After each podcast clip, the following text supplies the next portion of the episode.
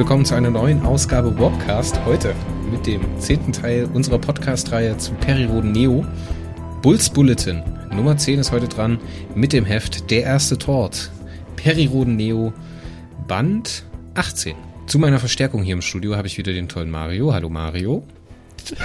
Hallo Chris. Was der Zuhörer wieder nicht weiß, ist, dass jetzt hier gerade ein sehr skurriles Vorgespräch gelaufen ist. Deswegen muss ich mir die ganze Zeit beim Reden ein Grinsen verkneifen. Und zum ersten Mal im Warpcast, obwohl er schon äh, fremdgegangen ist, bei den Freunden von Radio Freies Erdruss. Hallo Freunde von Radio Freies Erdruss. Der Andi. Hallo Andi.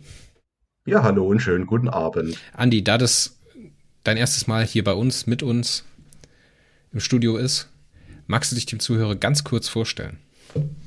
Natürlich, sehr gerne. Ich bin der Andreas Jesberger. Das ist ein Rufname, den eigentlich nur noch meine Eltern verwenden. Also eigentlich bin ich der Andi. Bitte nennt mich auch so. Ich ähm, schreibe aktuell die Klassikrezensionen für ähm, ja, Neo und werde jetzt künftig den lieben Sven beerben und werde mich dann um die aktuelle Rahmenhandlung kümmern. Ich bin 39 Jahre alt und seit knapp 20 Jahren Perry-Roden-Leser und etwa seit zwei, drei Jährchen jetzt richtig aktiv mit Neo am Start, weil es mir einfach richtig geil gefällt. Und deswegen auch hier mit dabei. Ja, vom Hörer zum Sprecher, das finde ich immer sehr spannend. Ich finde auch cool, dass das so läuft. Und ich finde auch cool, dass wir in Sachen Periroden immer mehr werden. We are Legion. Zu hören warst du zuletzt in Folge 19 bei Radio Freies Erdruss. Da habt ihr gesprochen über die ersten Romane im Kautarchenzyklus, oder? Habe ich das falsch auf dem Schirm? Nee, wir, nicht ganz. Ähm, wir haben so ein, so ein Recap des ganzen Zyklus gemacht, der ja immerhin über zwei Jährchen ging. Und da haben wir uns zweieinhalb Stunden sehr, sehr schön drüber unterhalten. Stimmt, das war die Sonderfolge. Jetzt haue ich es durcheinander, weil ich die direkt hintereinander gehört habe. Genau ähm, so ist es. War die Sonderfolge zum Mythoszyklus. Ja, da sind Mario und ich ja noch unterwegs. Ähm, mit straffen Stritten gehen wir da auf die 30 zu. Ja, dann äh, lass uns doch einfach mal in altbekannter Manier in den Roman starten. Die Metadaten. Wir sprechen heute über Periroden Neo Band 18 aus dem Zyklus Das galaktische Rätsel. Der Titel des Heftes ist Der erste Tort. Die Autorin dieses Mal ist Michelle Stern. Titelbildzeichner so wie immer Dirk Schulz und Horst Gotter. Erstmals erschienen ist der Roman am Freitag, dem 25. Mai 2012. Unsere Hauptpersonen sind Periroden, Sue Mirafiore, Lossoser, Marton Gual, Julian Tiflor, Mildred Orsons, Gookie Betty Two Free Monk Monkadas. Der Handlungszeitraum, jetzt wird es ein bisschen verwirrend, ist der September 2036, aber auch das Ende des dunklen Zeitalters der Pharaonen circa 8000 Jahre vor Christus. Und wir befinden uns handlungstechnisch auf Terra und auf Rufus. Das Titelbild, meine Herren. Uff. Habe ich da irgendwas verpasst oder taucht es im Roman so gar nicht auf. So ein Mecha-Dings, was von einem Raumschiff angegriffen wird? Hat überhaupt nichts mit dem Roman zu tun, wie du schon sagst, und hat auch überhaupt ja, null Aussagekraft zu irgendwas anderem, weil da schießt ein Raumschiff auf einen, auf einen Roboter und was soll das sein? Also das kommt im ganzen Roman überhaupt nicht vor. Ja, also, also mich erinnert das an ein Mech aus Battletech. Ähm, ja, der ist so bulky wie die Sachen in So ein schöner 45-Tonner. Man sieht auch äh, äh, rechts das Energieschild und links die PPK. Und das da oben müsste eine fliegende Drohne sein. Also ich habe fast das Gefühl, äh, ja klar, das soll natürlich wahrscheinlich ein arkonitischer Kampfanzug sein. Davon gehe ich mal aus. Und das, was die da angreift, eine Drohne. So eine ähnliche Szene haben wir ja sogar im Roman drinne. Ja, aber nur im weitesten Sinne. Also niemals sind die, sind die Kampfanzüge so geschildert. Definitiv Nö, nicht. Und ich meine, wo ist da auch der erste Tort? Da hätte man da drauf äh, platzieren können. Und man hätte so, man hätte so eine Reminiszenz machen können, als der genau. Gualda durch die zerstörte Stadt läuft unter Feuer von den, von den anderen Pharaonen. Ja, das hätte mir besser gefallen, aber das hier ist nix. Also cooles, actionreiches Cover, aber mit dem Roman echt nichts zu tun. Ja, oder man hätte auch den Oberbösewicht des Buches, ich möchte ihn noch nicht mit dem Namen nennen, weil ich den vergessen habe, äh, genau, Dorhai Nerlan, äh, den hätte man auch aufs Cover packen können. Okay, hätte dann wahrscheinlich ein bisschen nach ähm, Baron Harkonnen ausgesehen, aber okay. Ey, jetzt hast du doch gespoilt. aber sowas von. Ja, also von mir gibt es einen Daumen nach unten. Gefällt mir Schließe nicht. ich mich ohne zu überlegen an. Von mir gibt's einen Daumen hoch. Ich stehe auf Mechs. War klar, dass der wieder aus der Reihe tanzt. Wer möchte denn die so. Handlungszusammenfassung? An- Ich habe gehört, Andi macht das heute. Ja, der macht es ja freiwillig, der hat nämlich sich gut darauf vorbereitet. Ja, so machen wir das. Schön, dass mir das kurz vor Podcast gesagt wurde, aber egal. Ja, ähm, zur Handlung, ich versuche mich wirklich kurz zu halten. Der Perry Roden betritt mit seinem Team äh, den, auf dem Vegamond einen Transmitter, ähm, landet dann auf dem Planeten Rofus. Der Transmitter wird zerstört und sie geraten in ein Gefecht und dann in pharaonische Gefangenschaft. Da treffen sie dann das erste Mal auf den bösen Nerlan, der ist der Befehlshaber der angreifenden Truppen und er führt seine Armee in die entscheidende Schlacht um die Stadt Remanor. Und dort sollen Perry und seine ja, Freunde eben unterstützen als Kanonen, Kanonenfutter. Ähm, Tora und die Su Mirafiore, ähm, die werden dann von der Gruppe getrennt und sollen dem Nerlan zu Leibesdiensten sein, also auf gut Deutsch ja, so ein bisschen ähm, Sag doch einfach, der Nerlan möchte sie vergenusszwergeln. Ja, danke. Genau. Ja, auf jeden Fall. Der Lossoser ähm, erkennt dann in dem Pharaon Goal den ersten Tort. Er reißt ihm ganz nonchalant die Augenbinde herunter und dann sieht er sein drittes Auge und damit hat er ihn identifiziert. Der will davon nichts wissen, von dieser neuen Rolle als ähm, Tort und ähm, tut sich da erstmal komplett querstellen. Als Heiland wider Willen, ja. Als Heiland wider Willen, so ist das. Ja, im Endeffekt geht es dann darum, dass der ähm, Perry Roden hält sich schön im Hintergrund und versucht dann ähm, die ähm, Ruka, das ist die Halbschwester von Nerlan, ein bisschen zu beeinflussen. Ähm, gelingt ihm dann im Endeffekt auch und sie hilft dann im Endeffekt ähm, auch noch später, dass, ähm, der, dass die entscheidende Schlacht auch gewonnen werden kann. Ja, und das ist dann eigentlich auch der Weg, da ist der Weg frei zum Transmitter. Der Transmitter befindet sich in der Zitadelle, der natürlich in dieser Stadt sich befindet. Und dort geht es dann weiter auf die, aufs nächste Ziel der Reise. Auf dem zweiten Handlungsabschnitt, ähm, ist auf der Erde, äh, befreien Mildred Orsons und Julian Tiflower den lieben Cookie aus ähm, seiner Gefangenschaft, wenn man so will. Er ist nämlich ähm, im Lakeside-Institut als Forschungsobjekt gefangen und sie überreden ihn dann damit recht schnell, dass er mit ihnen auf die Suche nach Julians Vater William geht. Ähm, das ist eine Reise, die beginnt dann eben in der Wüste Gobi und endet irgendwann in Washington. Und dort wird, lässt sich der Cookie dann äh, freiwillig entführen, weil sie eine entscheidende Fährte zu dem William gefunden haben und werden dann von einem Sektenführer gefangen. Und dieser Sektenführer, das ist Monk, der ist auch kein Unbekannter, der kommt dann allerdings ein paar Romane später erst wieder zur Geltung. Und der mit vereinter Hilfe gelingt es ihnen dann am Ende, William zu befreien. Das war die Handlung. Ein bisschen länger als Mario das normalerweise macht, aber ja. Du meinst ein bisschen länger als äh, Peripedia Kurzzusammenfassung. Die Kurzzusammenfassung, die fand ich ja sowas von unangebracht, deswegen, weil das war ein Satz und das war's, ne?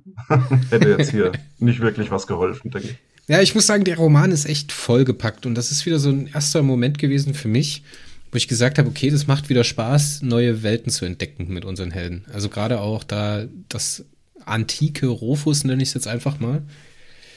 Das hat mir wirklich Spaß gemacht und die Verhältnisse dort, wie die geschildert sind, das ist schon. Ich hatte da so Flashbacks an so Antikriegsromane, so wie ähm, Im Westen nichts Neues oder äh, Siebte Kreuz und so ein Kram. Da habe ich so dann gedacht, so wie das geschildert wurde und wie das so sich da reingefügt hat. Ich fand sehr gut, dass dieser Gual nicht der Heiland ist, der aus der Büchse springt, ne? Den man praktisch nur ja, also wie so, wie so ein Kistenteufel, der dann halt auftaucht und alles rettet, sondern ich finde es halt cool, dass die, dass die Terraner gemeinsam mit Lossocer da verzwickt sind und praktisch Auslöser einer selbsterfüllenden Prophezeiung sind.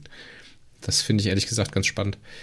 Wie da die Zeitreisemechanik funktioniert, das macht mir aber sehr, sehr Kopfschmerzen. Das ist mir egal, aber mir fällt gerade so ein bisschen was auf. Also mich hat es sehr stark an so ein bisschen die entmenschlichte ja, weil durch Krieg komplett zerstörte äh, Zivilisation.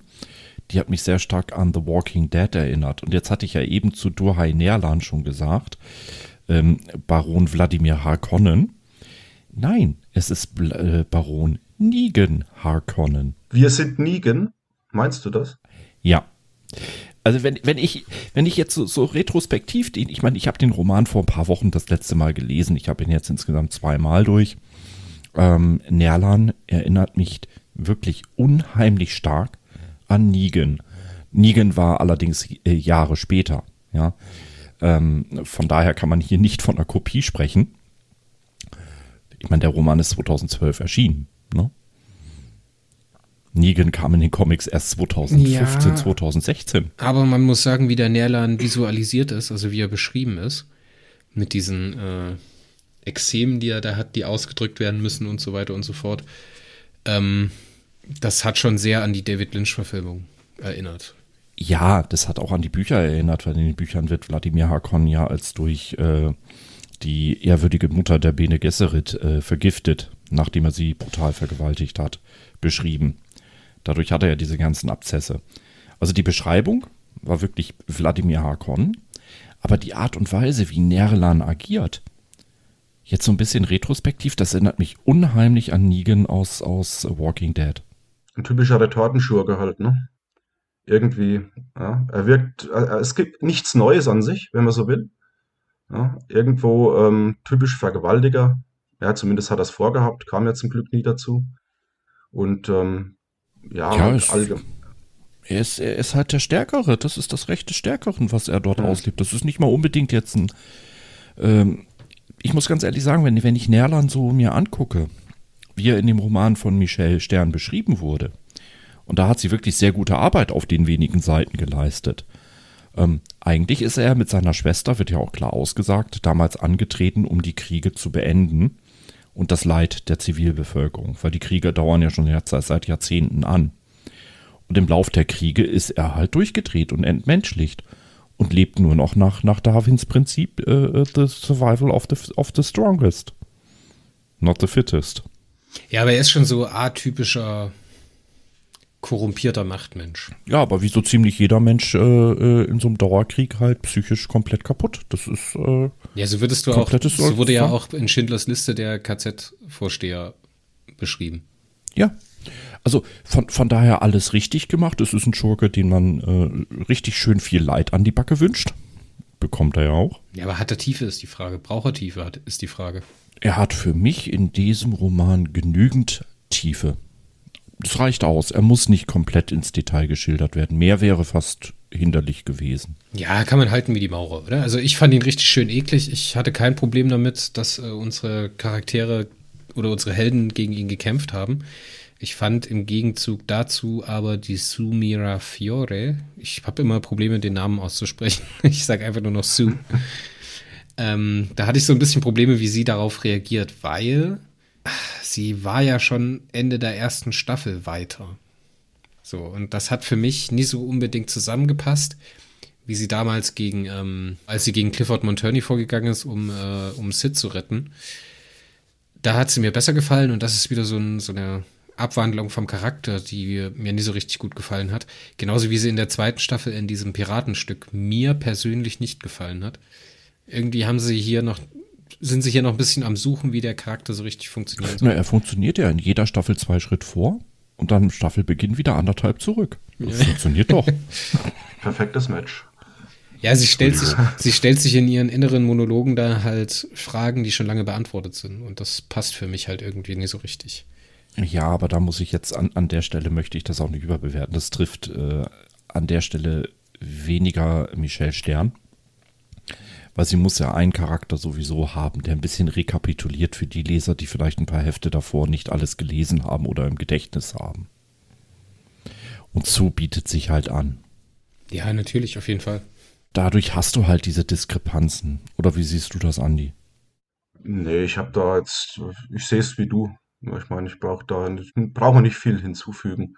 Also ich muss sagen, dieser ganze Plot mit Perry und seinen Leuten, wie sie da durch die Stadt, durch die Kämpfe verzwickt werden und gerade auch in dem Gefangenenlager, das hat mich schon sehr, sehr an die Dynamik der ersten 20 Hefte erinnert. Das war so eine schöne Reminiszenz und das war eigentlich ein Ton, den man jetzt in diesen drei, äh, zwei Staffeln bis jetzt, die wir gelesen haben, nicht wieder so richtig gefunden hatte. Und dass das jetzt hier wieder auftaucht, das hat sich echt gut angefühlt. Vor allen Dingen, weil das so schön flott ging. Das ging flott von Station, von Deckung zu Deckung, von äh, Erzählstation zu Erzählstation und dann halt auch schnell zum Ende, dass diese 150 Seiten sich für mich sehr, sehr flott gelesen haben. Aber das Pacing, muss ich sagen, was im ersten Handlungsteil, also in diesem A-Plot würde ich jetzt mal meinen, die, das Auftreffen auf Gual und äh, der Kampf um Rofus, das wird halt sehr stark durchbrochen durch den B-Plot. Und da gefällt mir das Pacing nicht. Aber mir gefällt's. Dir gefällt's? Ich oh, da nur. bin ich auch dafür. Das war echt klasse. Also der, der zweite Handlungsabschnitt trägt zur Handlung ja überhaupt nichts bei. Und da passiert ja eigentlich wirklich nichts, außer dass man eben von der Hauptgeschichte abgehalten wird. Aber was da an Dialogen zustande kam, das war absolut klasse. Ich habe nicht, ich meine nicht qualitativ, ich meine bloß das Pacing, also die Geschwindigkeit, wie das erzählt ist. Du hast ja, halt auf der einen Seite dieses Hochgeschwindigkeitserzählen auf Rofus, ne, und dann ist das immer wieder durch Teile aufgebrochen, als es da mit Cookie losgeht, als die Cookie holen und dann unterwegs sind, um William zu retten. Ja, ja, und da wird, ich hätte es lieber so gehabt, dass dieser Roman, also dass dieser Handlungsanteil William Tiflor ein eigener A-Plot in einem Roman gewesen wäre. So eine Cookie-Geschichte, weißt du, was ich meine?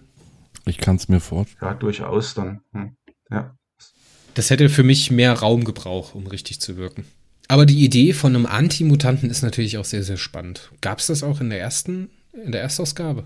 Klar, da gibt es sogar ein ganzes Volk davon. Aber diesen Monk, Monkadas? Nee, wie heißt er? Monk? Nein, gab's nicht. Josue Monkadas, ja. ja. Der fand ich ehrlich, den fand ich ehrlich gesagt ganz cool und Betty True Free und die Art und Weise, wie sie anfängt mit Cookie zu sprechen, fand ich sehr, sehr putzig. Das hat mir auch sehr gut gefallen. Aber Habe ich das, da eigentlich irgendwas überlesen? Ich glaube zu wissen, dass der Monk dann erstmal so über 70 Hefte nicht mehr auftaucht. Ich glaube, der verschwindet dann wieder. Gell? Monk äh, wird wichtig in den 40er Heften zur Second Genesis-Krise. Ah, da war's. Aber es ist eine ganze Weile Ruhe um ihn. Ja, 20 Hefte, fast ein ganzes Jahr. Na, immerhin. Ne? also ich würde mal die, die Zweithandlung. Ähm, mir gefällt es ganz besonders, dass das Pacing hier so durchbrochen wird und du diese zwei krassen Gegensätze hast, weil du hast im Endeffekt ja eine actionreiche Raumschlacht, während sich ähm, während die Raumschlacht tobt, zwei Menschen nebeneinander hinsetzen und erstmal über Gott und die Welt reden und hast du eigentlich schon den neuesten Klatsch gehört? Ja, so, so total belanglos und diese Ruhe, die das reinbringt, macht so viel Hunger drauf, die Action-Seite weiterzulesen, dass du auch da durch eigentlich recht belanglose Seiten durchpflügst.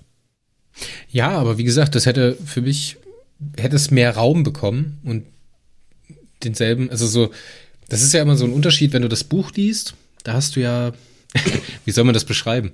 Auch wenn die Seitenzahl der Kapitel von A und B Handlungen die gleiche ist, ist es ja in deinem Kopf immer so, dass ein Handlungsstrang dich mehr anspricht und deswegen mehr Gesch also Volumen bekommt in deiner Wahrnehmung als der B-Plot oder andersrum.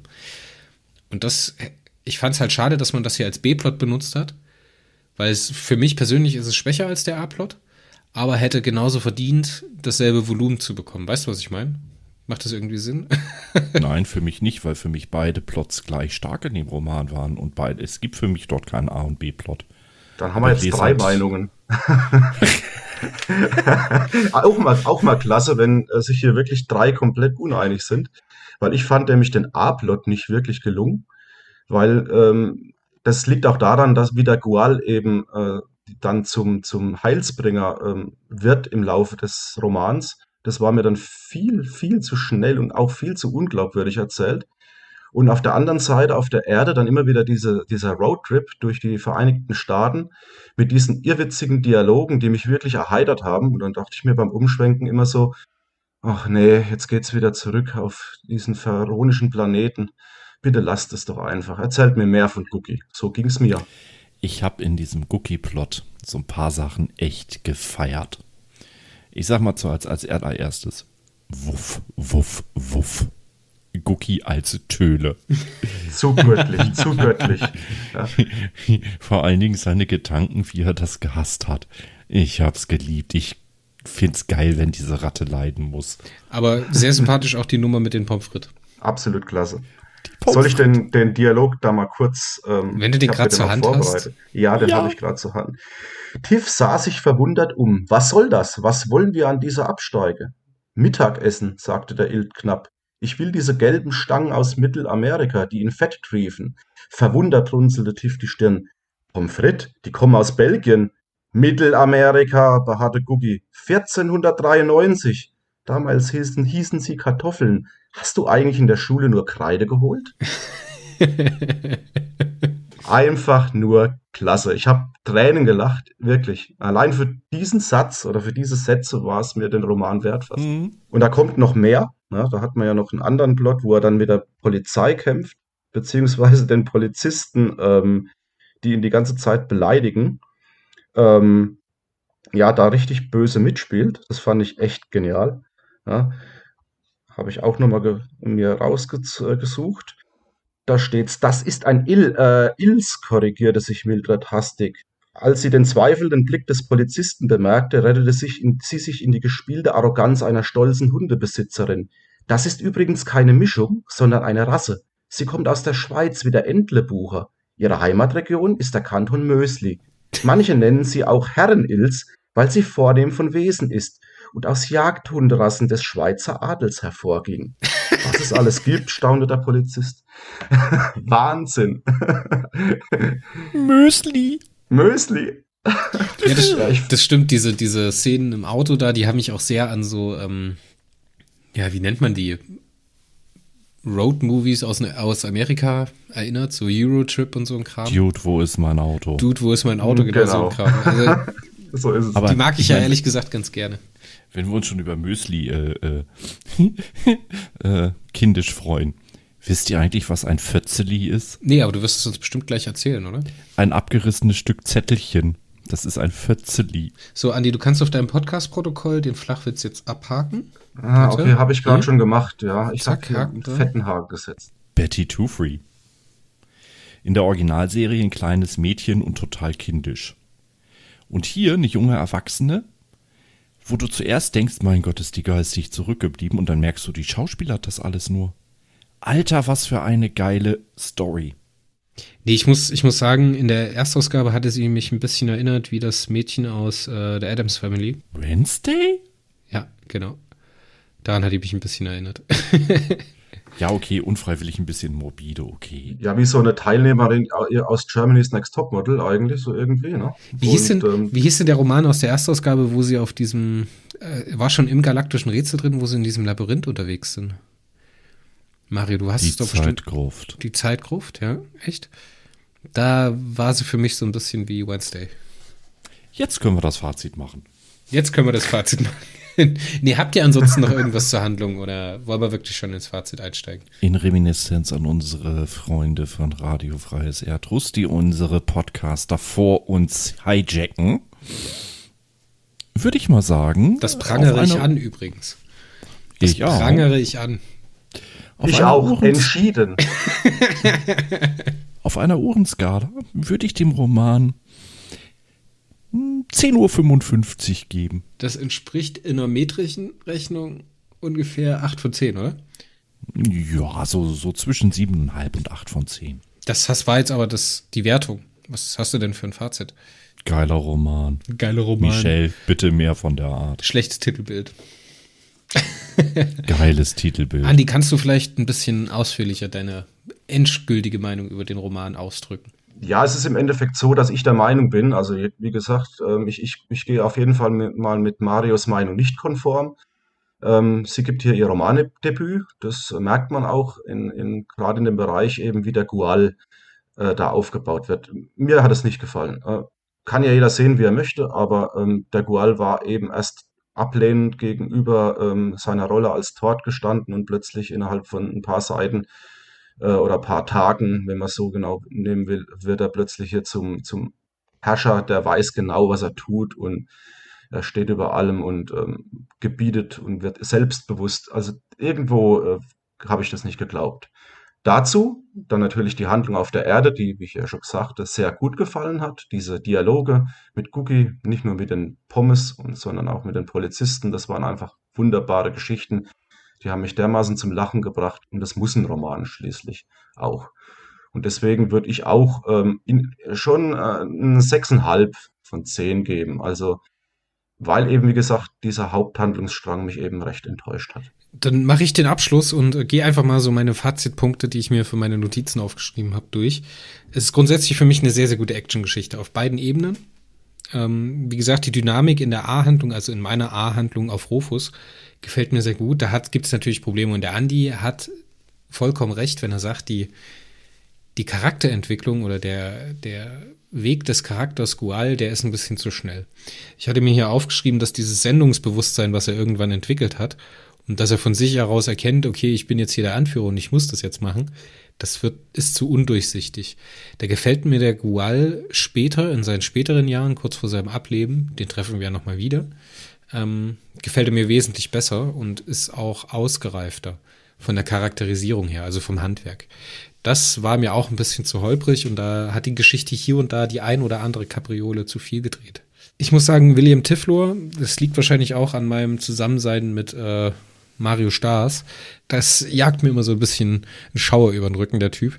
Meinst du Julian? Ja, Julian, genau. Nicht William, den haben wir ja bis jetzt noch gar nicht Boah, getroffen. diese Nervensäge aus der Erstauflage in den ersten 20 Heften seit seinem ersten Auftritt.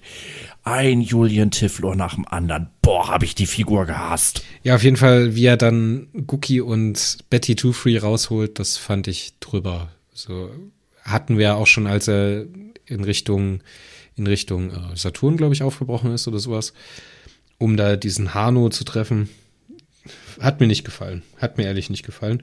Betty Trufi und Gookie an sich hat mir sehr gut gefallen. Der Weg dahin war für mich zu holprig. Da haben mir auch zu viele Bausteine gefehlt um da wirklich die Stimmung rüberzubringen. Die Art und Weise, wie die beiden miteinander geschrieben sind, fand ich aber ehrlich gesagt ganz gut. Da hat sich meiner Meinung nach die Michael Stern auch am wohlsten mitgefühlt. Ich würde drunter schreiben, eine 8 von 10. Das liegt meiner Meinung aber an den einzelnen Versatzstücken, die gut sind, die für mich halt die anderen kleineren Kritikpunkte überstrahlen. Also so als, als, als Unterhaltungsroman und dann passiert sowas mit Gual. Das kann ich absolut verschmerzen und es ist trotzdem noch ein tolles Stück. Ich darf noch mal ganz kurz was zu dem Namen Gual sagen. Gerne. Irgendwie ist er erinnert mich echt stark dauernd an Guano. Ich habe immer Guano gelesen. Wer ist Guano? Guano ist eine spezielle Form von Vogelkacke, die man gerne als Dünger nimmt. Ach nein, hör auf. Doch. Ich, ich dachte, du meinst, die, du meinst die Guano Apes oder so irgendwas. Jetzt kommt das. Oh. Nein, die Guano Apes, die haben da auch schon wieder. Kein Mensch heutzutage weiß, wer die Guano Apes sind. Ja, stimmt, stimmt. wir sind alle alt. Ja, zumindest wir beiden, Mario und ich. Äh, ich bin mega fresh. Ja, du bist so zwischen, du bist so zwischen Chris und mir. Also, Jungspund, du bist ja nicht mal 40. So, meine Herren, dann war's das für die Nummer 18. Beim nächsten Mal machen wir weiter mit Band 19. Mal schauen, ob Andi dann wieder dabei ist oder in welcher Konstellation wir das dann machen. Aber bevor dieser Podcast endet, äh, der Mario und ich, wir hatten beim letzten Mal schon drüber gesprochen, wir sind immer noch auf der Suche nach einem Formatnamen für den Erstausgaben-Podcast. Wenn ihr da hilfreiche Tipps habt, beziehungsweise einen Vorschlag machen wollt, könnt ihr uns gerne eine Mail schreiben an podcast.warp-core.de mit eurem Namensvorschlag für unser Perioden Erstausgabenformat im Warpcast. Einsendeschluss ist der 31. Mai und es gibt natürlich Gewinne, Gewinne, Gewinne, Gewinne, Gewinne, Gewinne. Genau, der Gewinner, dessen Namen genommen wird am Ende, beziehungsweise dessen Namen ausgewählt wird, der bekommt von Mario ein Mauspad. Mit einem Cookie. Mausbiber drauf, genau. Ja, und, und er wird nicht mal gegrillt sein. Es wird ein normaler Cookie sein. Er wird sogar noch leben. Und zusätzlich verlosen wir eine Warpcore Kaffeetasse, einen Kaffeebecher, der hier auch gerade neben mir steht. Ich trinke mal gerade einen Schluck draus. Der schmeckt mir Kaffee nämlich extra fantastisch draus. Mm. Oh, fantastischer Kaffee aus der Warpcore-Tasse. Die kann man übrigens kaufen, ne? Die kann man bei uns kaufen, auch im, kaufen, kaufen. im Shop kaufen. Aber so eine Tasse wird auch unter allen teilnehmenden Menschen verlost. Wie gesagt, ihr könnt uns eine Mail schreiben an podcast.warp-core.de. Ihr könnt uns beiden, also Mario und mir, nicht an Warpcore äh, Social Media Accounts schreiben, also entweder über Twitter, über Facebook, über Instagram. Ihr könnt uns einen Brief schreiben. Die Adresse findet ihr im Impressum. Ihr könnt uns Rauchzeichen geben.